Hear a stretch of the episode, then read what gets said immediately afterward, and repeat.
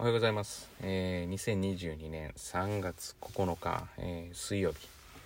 えー本日も聞いていただきありがとうございます。今日はですね、あの、やっぱ、う、運というか、うん、タイミングというか、こういうのってすごく大事だなっていう、えー話ができればなというふうに思ってます。えまあ、この仕事をしていると、例えば、まあ、タタイミングがすごく合う合わないっていうのがあって、でまあ、極論まで言うと風邪ひくタイミングとかだからこう物事をうまくいく人っていうのは、えーそのタイミングが全部こういい流れっていう感じなんですね。で、えーうまくいかないっていう時は結構なことでうまくいかないと。まあもしかしたらこういろんな要素が関わり合ってるのかもしれないですけれども、まあ、当然科学的な要素昔からの伝わ、えー伝えなどの、まあ、そういう、まあ、運勢とか、まあ、そういうのもあるのかもしれないですけれども、まあ、肌で感じるのはあなんかタイミング悪いなとかあやっぱりタイミングいいなとかっていうのはすごく感じると。で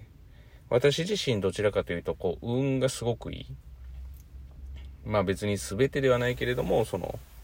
まあ自分の、まあ、名前含め、まあいろんなことで、まあある意味運でずっと生きてきたぐらいの運の良さじゃないかなと思ってるんですけど、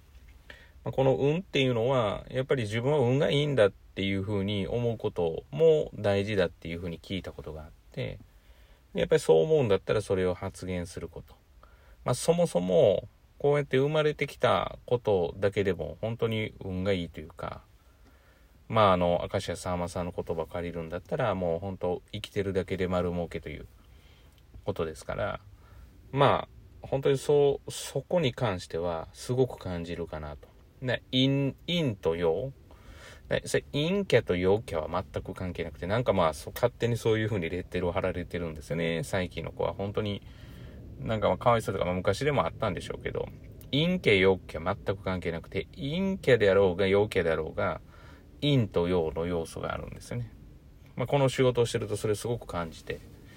やっぱ陽の要素になろうと思ったら、まず自分からですね、そういう風な運がいいんだとかって発信していくことって大事かなというふうに思います。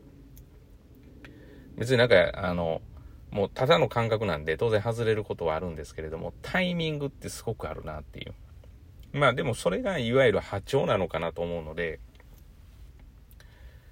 だからまあ私が通ってるというか、まああの、自分の、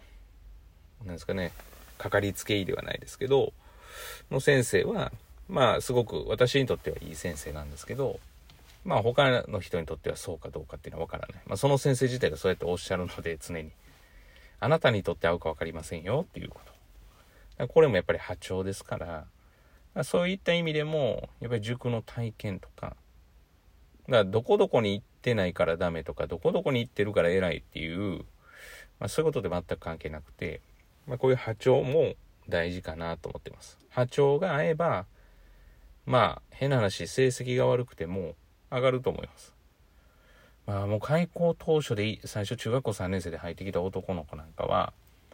まあちょっと天然系で、まあすごく、あの、まあキャラ的にはというか、私が見た限りはもう性格がすごくいい。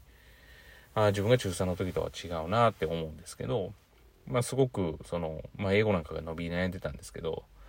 まあはっきり言ってちゃんとした適切な指導してたら、まあ誰でも、まあその子はすごく上がったんですね、英語に関しては。特に。もう一番できなかったんが、むしろできるようになったっていうぐらいだったんで、まあこれも波長なのかなっていう。だ多分私が見た限りで言うと、例えば、あ、まあできるなっていう印象だったんですね、最初から。まあなのになんでできない？まあそういう指導も今まで学校以外でもしてもらってたというか、されてたのになぜかなと思うと、やっぱりそういう波長が合う、合わないで、まあ本当に伝わるものが伝わるか伝わらないかっていうのがあるので、まあ本当に合わないと思ったら、もうすぐに退避するぐらいでいいんじゃないかなと。で、その、すぐにそれを乗っけることが、まあなんかいかんせん日本でダメだっていう風潮があるんですけれども、早く逃げた方が早く新しいものが見つかるわけですから、別にいろんなところを経験してようが、別にそれは全然マイナスではないわけで、忍耐力がないとかって結構あるんですけど、まあ、それだけ敏感だっていうことですよね。だからいろんなものに対して敏感に感じ取ることができるわけですから、まあ、長所面でもあるということですね。まあ、ゆるくっていうことなんで、こう、いろんな話今日はしましたが、まあ、タイミング、